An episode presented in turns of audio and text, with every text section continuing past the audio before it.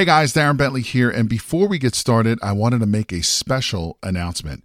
We have officially opened registration for the Private Money Conference, which is a three day live event where you will learn directly from Jay and his team how to raise thousands of dollars in private money to fund all of your real estate deals. Now, in today's changing market, more and more people are losing out to other investors because most of those investors have the cash to fund these deals. Did you know that you are missing out on 87% of the real estate deals out there because you don't have access to private money? Sadly, most real estate investors don't even know this is the reason why they continue to lose deal after deal. And with everything that's happening in the market today, you absolutely need every advantage available to you. And having access to unlimited amounts of private money is your big advantage. So to register for this live event, head over to jayconner.com forward slash event. Again, that is jayconner.com, J A Y C O N N E R.com forward slash event, where you will be able to lock in your seat for this live in person three day event, which takes place June 12th, 13th, and the 14th in beautiful North Carolina. But you got to be fast because there are a limited number of seats, and when they are gone, they're gone. So, again, to take advantage of this incredible event and to learn how to raise all the private money you'll ever need directly from Jay Conner and his team, head over to jayconner.com forward slash event. Again, that is jayconner.com, J A Y C O N N E R dot com forward slash event. Now let's get into today's episode.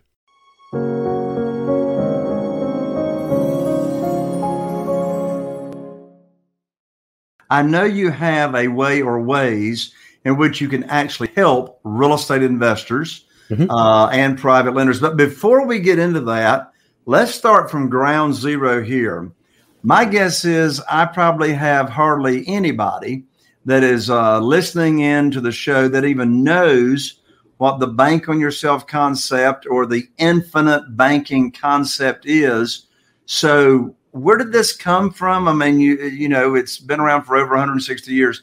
But what is this concept? Why did it originate, and how does it mm-hmm. work? And and take your time. Go nice and go nice and slow because I want to make sure we understand what this is all about. Because quite frankly, this is probably a brand new concept to a lot of people that we've got tuning in.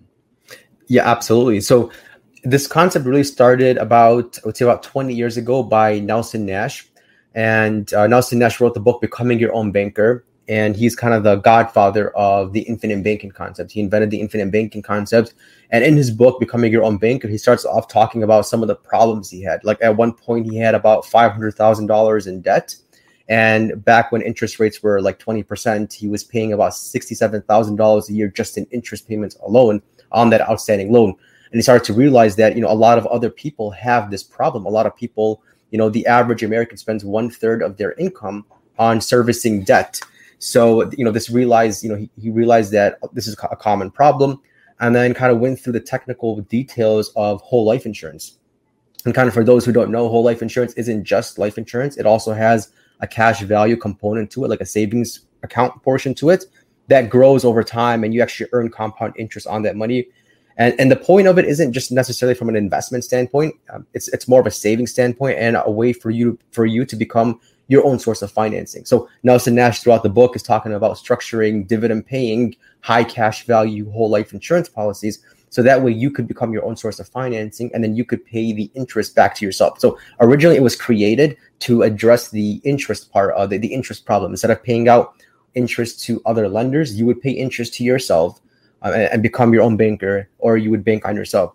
Now, the actual asset, dividend paying whole life insurance, that's been around for over 160 years families and financial institutions have been using you know dividend paying whole life insurance policies for over 160 years you know but really the the concept the infinite banking concept and, and it being used by more people than just banks and financial institutions and um, family offices it's being used now by more um, everyday people people who make you know $100000 a year to $200000 a year real estate investors who have like 10 properties you know who are on their way to becoming financially free but not just for the billionaires if that makes sense That does make sense. So, how does the concept work? Mm-hmm.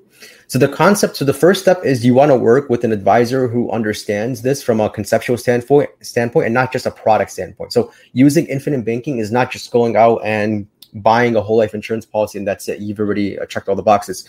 You, you need to work with an advisor who understands the high cash value use of whole life insurance there's only a limited set of companies that could actually do these policies and a limited set of advisors who actually know how to structure and design these policies. So that way you have high cash value in the first few years and you also have access to it. There's also a lot of tax benefits when it's structured the right way. So i guess step one is you want to you want to find that advisor that really knows this and does this full time and has a track record of actually working with clients.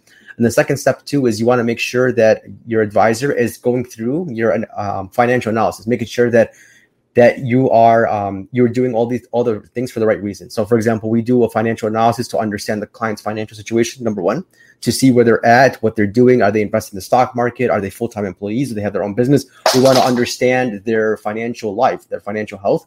And then we also want to understand their objectives and what is it that they want to accomplish. Do they want to retire in the next 10 years, 20 years? Do they want to buy more real estate? Do they want to loan out their money as hard money lenders or private money lenders? What is it that they want to do with their money? So we want to identify those objectives and then we would structure or design maybe one policy, maybe more than one policy to address their objectives and also based off of their financial situation, based off of their tax rates, based off of all these other intricate parts that need to be into, taken into consideration um, from there. Yeah, it's an, and again, it's important. It's not a commodity. This isn't a product. It's a it's a way of living. It's a way of kind of understanding how the financial system works, and for you to become your own financial system. Not literally starting an actual FDIC insured bank, but uh, but having the banking principles in your life where anytime you need to finance something, you can go to yourself, go to your whole life insurance policy, leverage that, borrow against that, and then use it for other investments.